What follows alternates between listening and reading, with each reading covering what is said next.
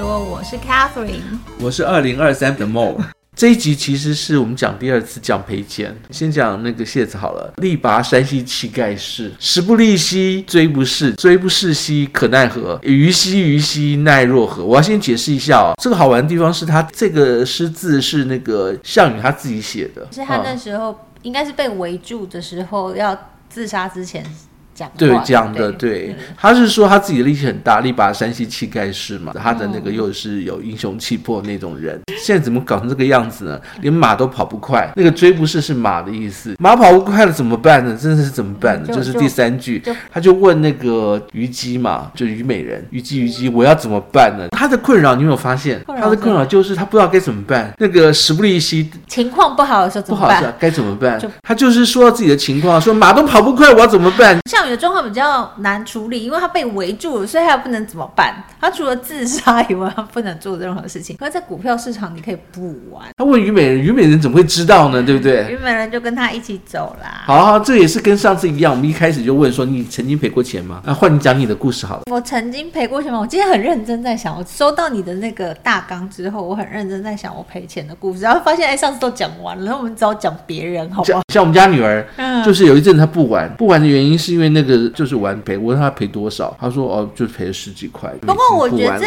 这里我们聊赔钱，哎，你这边有一个、嗯、一句话叫做“当我们把赔钱换成失恋”是什么意思啊？其实这边要问的是三个问题哦。嗯、第一个是你有没有赔过钱？嗯，然后呢，第二个问题是你如果赔钱了以后，你会不会检讨？那第三个问题是你已经赔钱了，嗯、那下一步你要怎么办？它跟失恋有什么关系？你如果把那个赔钱换成失恋，就是你会怎么去做？你就可以知道你大概失恋过吗？有，我失恋后会检讨吗？不会，我会检讨对方。失恋了，下一步找新对象。所有的东西你就配合到这种程度以后呢，你就知道你赔过钱以后该怎么去做了。哦，我觉得换成失恋比较好。对呀、啊，就是因为你看赔钱就会纠结在那个。钱上面，上面就是譬如说，你怎么那么放得开呢？不，不管你是赔，像你你们家女儿就是赔十块，她就很纠结，对对对。那我也是，就是我赔一点点，我也会很很不开心。然后我身边也有朋友也是，就是赔钱就会不开心。那即使是账面上的赔，都会不开心。对，所以我觉得赔钱大家都赔过钱，然后赔钱之后会检讨吗？就是去检讨说为什么赔钱。我其实有哎，我会检讨哎，为什么会赔钱呢？通常通常就是舍不得买，就是我们上次讨论嘛，一直在讨论停损这件事情。那我在美股比较少这件事情，我在台股的确会有发生，因为我台股还是手上有一些持股，就是就是会舍不得卖。嗯，换成失恋的话，有人说一个女人如果失去一个男人，要再找四个男人才补得回来。真的吗？说如果你一直赔钱，嗯，你要赚四只。像我自己的状况，就是台股跟美股不太一样，嗯，因为台股我手上持有的股票大部分都有配股配息的。嗯，嗯，那我自己在买台股的时候，我其实都有算过殖利率才会进场，所以其实就是虽然我是赔钱，但是每年我靠时间的方式，然后去拿到那个利息去摊平这件事情，不是一个很正确的做做法，但是至少我可以摊。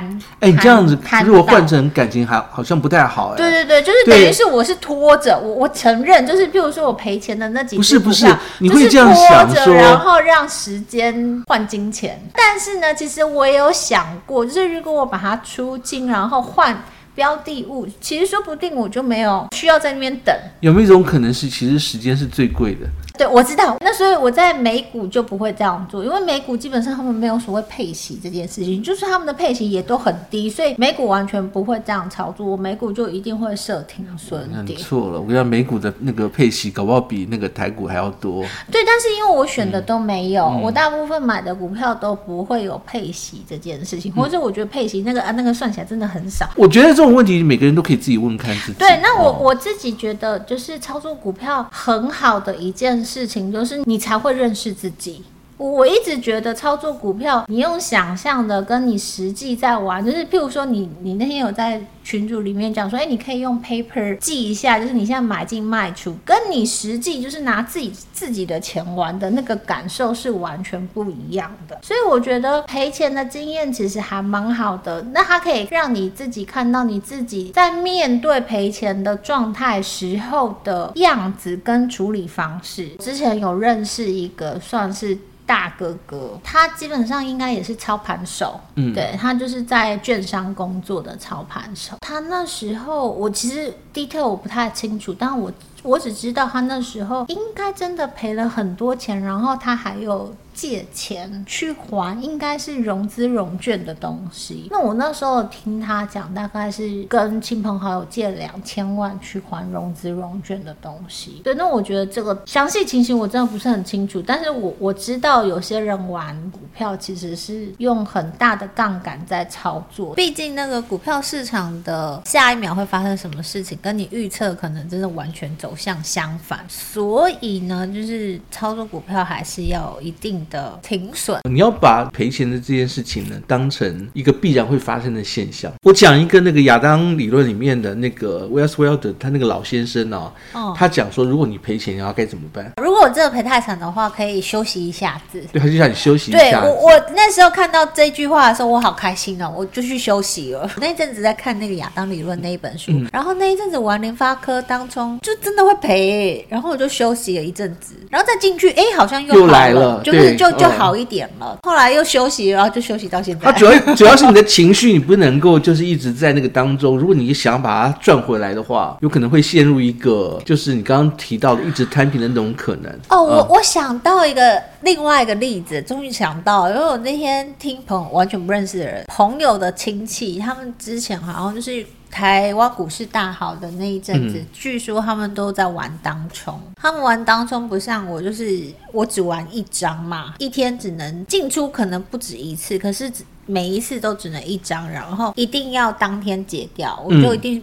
不会留在手上，就是那天赔我也都会一定要卖掉。我那天听我朋友在讲他的亲戚，他就说他们不是这样操作，他们就会留，就会舍不得嘛。可能今天赔钱，然后就舍不得。所以据说他们现在完全被套牢，哎，而且手上就是满满的股票，因为玩当冲玩到满满的股票，然后现在就是都住套房了，所以就好像也不看股市了。你刚刚讲套牢，我你觉得我最近股票，我们也一直在做下午茶，嗯、然后呢，你也知道大概我的进出是哪些，我都在群组里面有说。那你有私下问过我吗？对。那你觉得这一两年内，你觉得我是算不算是有赚钱？应该是有赚钱啊，因为你赔钱，你也会跟我说。你那天不是跟我说你赔多少？九十块哦。对。你那天不是说你赔好惨，然后跟我说九十块。嗯、我心想说，我我赔钱九十块算什么？我玩联发科赔都赔上万的。不是那个我赚就是赚上百的那个上千的，我也我也是会跟你讲啊，啊这样基本上都有跟你说。我的意思是说你很夸张，你的意思是说赔九十块，你就说好赔好。因为你也知道嘛，就是我我在操作的时候，你都有看到 我的那个赔率其实不是很高。对啦，但是我要跟你讲，这两年其实我是赔的耶。啊，真的吗？真的啊。哦，你没有跟我说过。去年讲的是赔了好几栋房子的故事嘛，今年我要讲是赔了半栋房子的故事。有吗？你有赔到半栋房子？有，就赔到半栋房子，你不知道？不知道，你都没有跟我说啊。我一直以为你都赚很多钱呢。就是日本的房子啊。哦，那个那个不算，那个那个怎么会不算？它不算是股市投资，但是你知道我的本业是房地产嘛？啊，对。对房地产的话，那个日本的房子是赔掉汇差啦。但是我要讲的重点就是我，我我想到就是，你这个赔掉汇差，其实你当初是算好的，你的进场的时间点跟你出场的时间点你都算好了，对所以你算而且中间还就是，而且你连利息什么都，而且你算好了状况下面，其实你是赚钱的。那事实上也跟你的预测是一模一样啊，你没有预测到叫做 COVID。跟封国，我没有预测到很多事情，就是你没有预测到 COVID 会有，就是三年的时间旅行上面变得非常不方便。我也没有预预计到东京奥运没有办，对，然后一直往后延，延了以后又再办，办完以后又没起来。而且你也没有预测到，就是应该要去的时间点，其实日本是不给人家进去的，对，不给外国人进日本国境，这些都是你没有预测到的。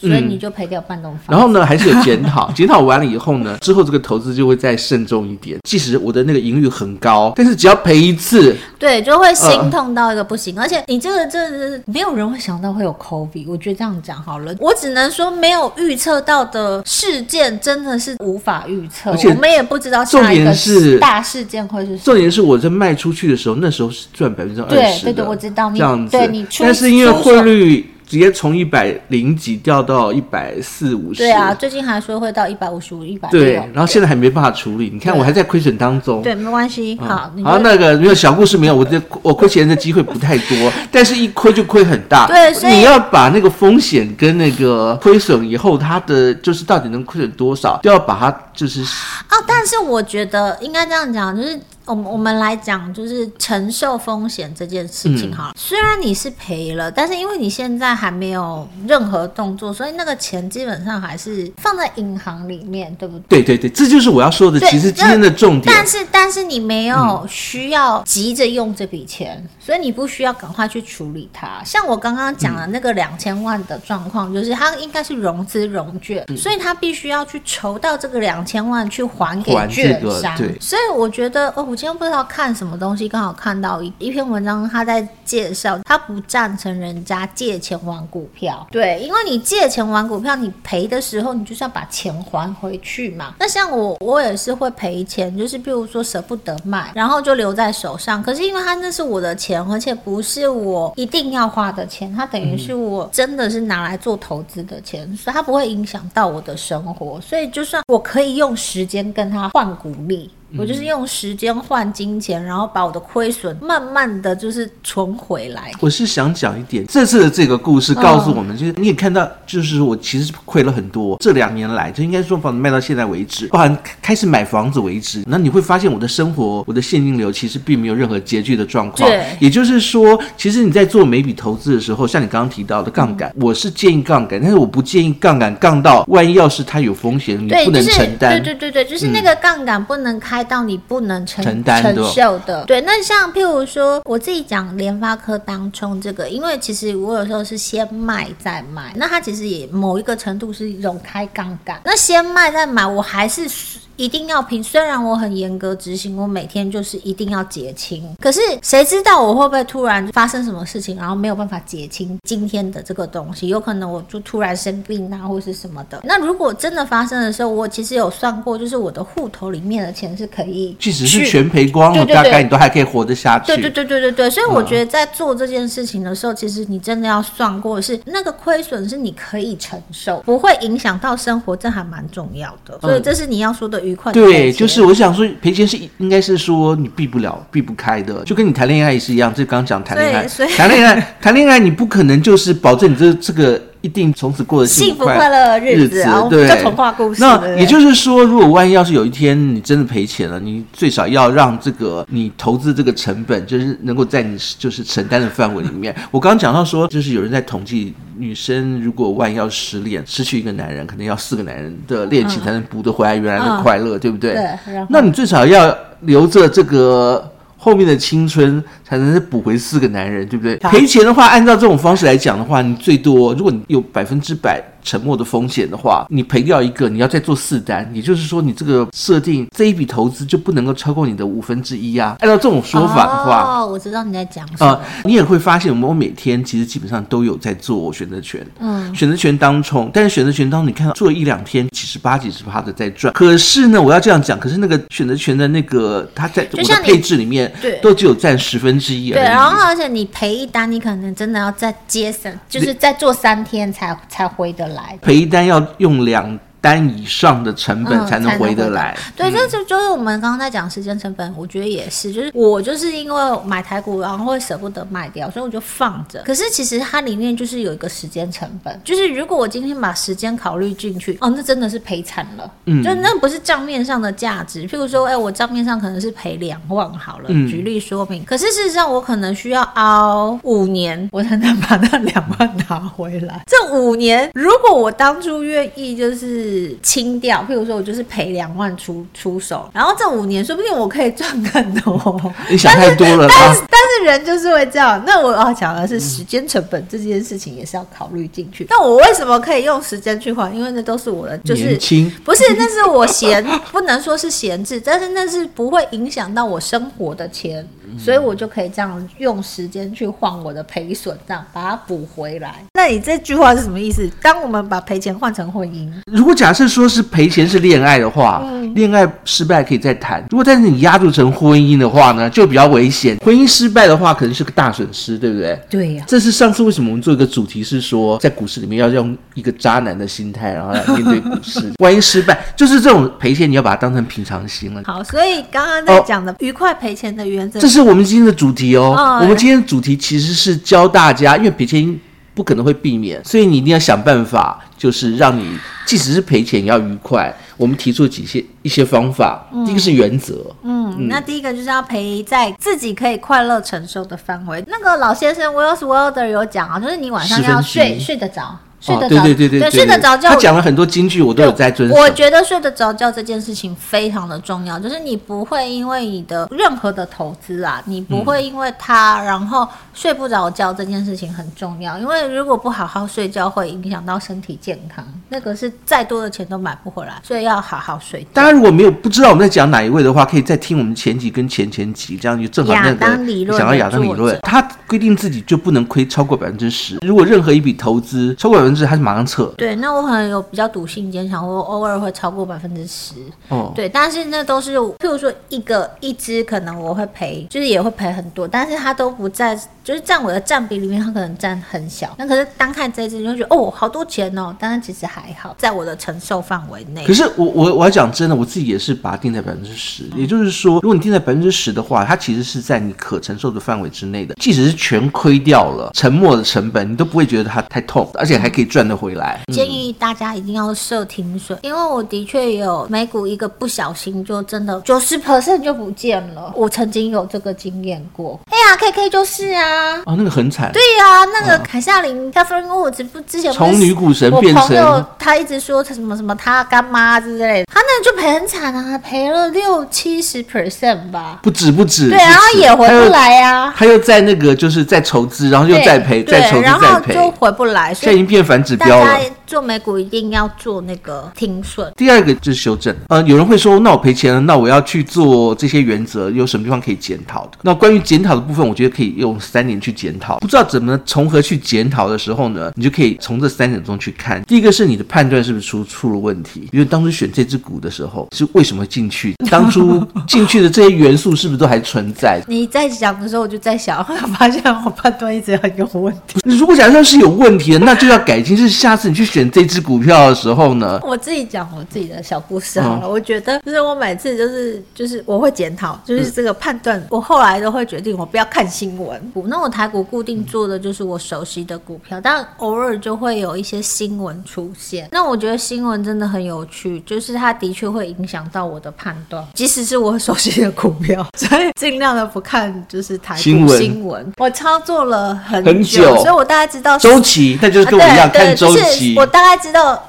几块钱的时候可以进场啊，几块钱可以出场。但是有时候看新闻就是觉得它啊，它就会涨误导我的判断，的确会误导我的判断，所以我后来就尽量不看台股的新闻，这是我做修正的一种方式。没关系，修正到你习惯的那个 就是顺手的地方就可以了。对，有错误的时候再修正也可以这样子啊。第二个，这个是操作，因为你去买进去的时间或你操作的方式啊，呃，像巴菲特那种就是价值股，他觉得价值比到一定程度他就进场，他可能就。看，哎，就很低的很低的时候他就进场，觉得会赚钱。有些人是顺势操作，股票在涨的时候他就顺便进去买。有些人是逆势，比如说像是就是有人会抓抄底，抄底这就是一种逆势操作，觉得跌到可能已经不会再跌了，赌它反向了。我自己在做选择权的时候呢，我是用就是逆势操作，但是做股票的时候顺势操作，所以这两种都有在做。这种就是修正，就比如说像是你进入的点，你的配置你要赌多少，然后它可能会让你赔到多少，那这个东西会影响到你的操作啊，进去的时。间，然后堵住，然后投报，这样子。我没有像你这么确切的修正，我就只能就是用我自己的脑子。但是我觉得，就是我一开始在操作美股，我后来不是有说嘛，我最后都是做五 percent 的赚，就是对对对，我就是规定自己五对预期五 percent，就是五 percent 守在那里，多了我会觉得啊，那我就不要贪心，我就五 percent 就好。我自己这样操作下来，我自己是觉得是舒服的。那我就等五 percent，那五 percent，如果说我。讲苹果好了，或者是 Microsoft，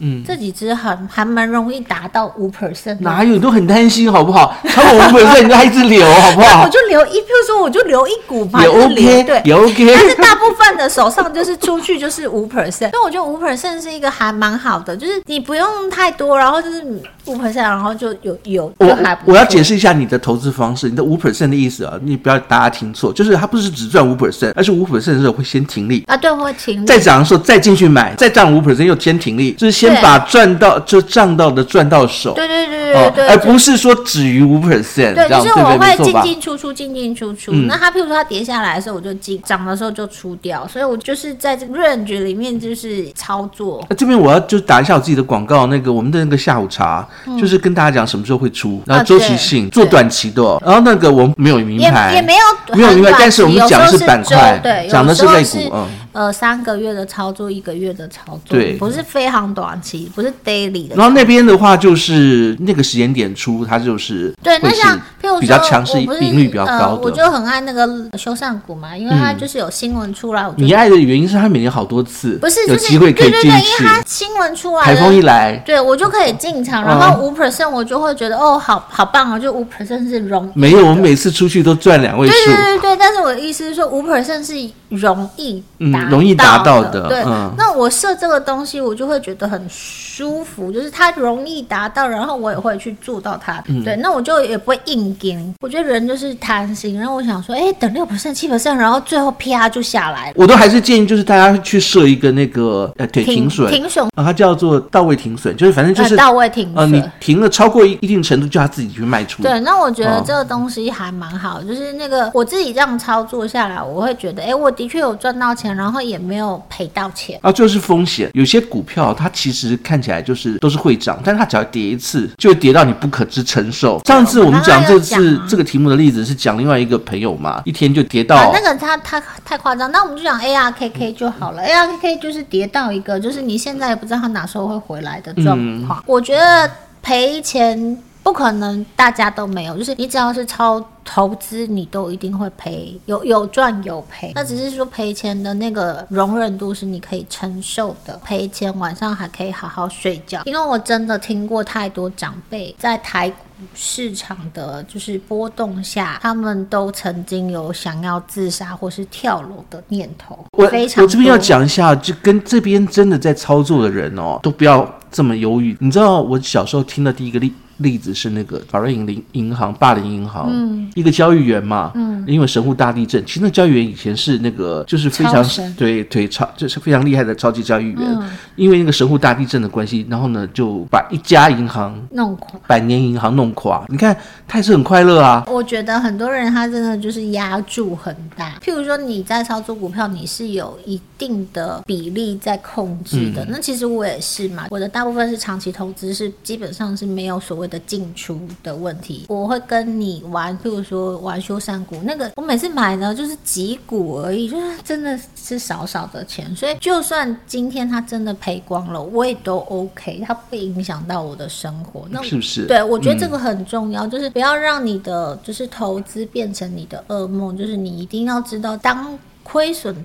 大到一个程度，即使就像我刚刚讲，我就是玩那个短期操作，就算譬如说，哎、欸，我买了这只一千块美金，就真的都赔掉，我会伤心，会很伤心，但是它会不会影响到我的生活？它真的不会影响到我的生活，对，这个很重要。所以它是不是跟恋爱很像？有个男人走了，你可能很伤心，很伤心，很伤心，但是不能让他影响到你的生活。这种有感情投射的东西，其实意思都是一样。对，哎、欸，你好厉害哦，所以。其实玩股票是跟谈恋爱一样，是吧？对，就是渣男会比结婚以后会要好很多。好啦，然后呢，刚刚那些。如果你去去检讨的时候，会有一些可以调整的。调整的部分呢，大家也讲一下。我自己习惯从这三方面去调整刚刚的三项东西。第一个是 SOP，我们其实每天在做交易的时候都有 SOP，固定要怎么去做。那这些动作其实每天都很一致，该算的算一算，然后该丢的丢一丢。那板块或者是操作方式其实都是一样，什么时候出场，什么时候进场，大概有一些固定的 SOP。但是如果有一天你发现它不对了，可能就要去做调整。然后呢，那第二个是那个你的配。配置风险高的的地方的话，你可能配置就少一点。它赚还是一样，就是赚一定的趴数。但是如果它万一要是真的整个沉没掉了以后呢，你还是可以承受。我讲一下，我我发现我的配置其实都属于保守型的、欸，嗯、就是即使我在做那个短期操作，我选的股票，其实我都知道，就是我刚刚有说嘛，我会压时间，然后去把那个赔的钱赚回来。我基本上选的都是这种，我知道我压时间它就会回得来的那种。其实压时间应该硬回得来，压钱压时间都会回得来，但是有的压钱会压时间不一定会回得来。我必须说，有些股票的确压了你也回不来。可是重点是人的时间是有限的，公司的时间也是有限，那公司还在才行啊。然后我的我就是属于偏保守的那种，就是我知道我压时间，我说的时间没有很长，不是压个十年二十年，我说的压时间可能就是一一两年的时间，我就会让它回来的那种。嗯、那我大概是属于这种，就是配置属于非常保守。我在选股票，其实我也是选很保守的，这个就可以给大家参考。第三个是排除，这个超级好用，就是万一你要是赔一直赔，不要玩它就好了。那我也很常用。我觉得另外一个就是你看到你的账面上在赔钱，像前一阵子不是大跌吗？我超多朋友他们都是选择就是不开。那我觉得这也是一个很好的操作，因为我看过还蛮多故事，他就是从来都不管他的股票，然后三十年后打开就发现哇，好多钱。Wes Wilder 他也是这样子啊，他赔了啊，你就不要玩嘛，就是过几天等情况改变了以后。对，所以就是你可以不要天天看你的账户，也是另外一种还蛮好。不行，有些东西必须必须是要顾，还是要顾了，你可以不玩，但是先把它清空认赔。像像我那个就是长期投资，嗯、你可以说账面上赔了嘛，就不要看，对，不要看过。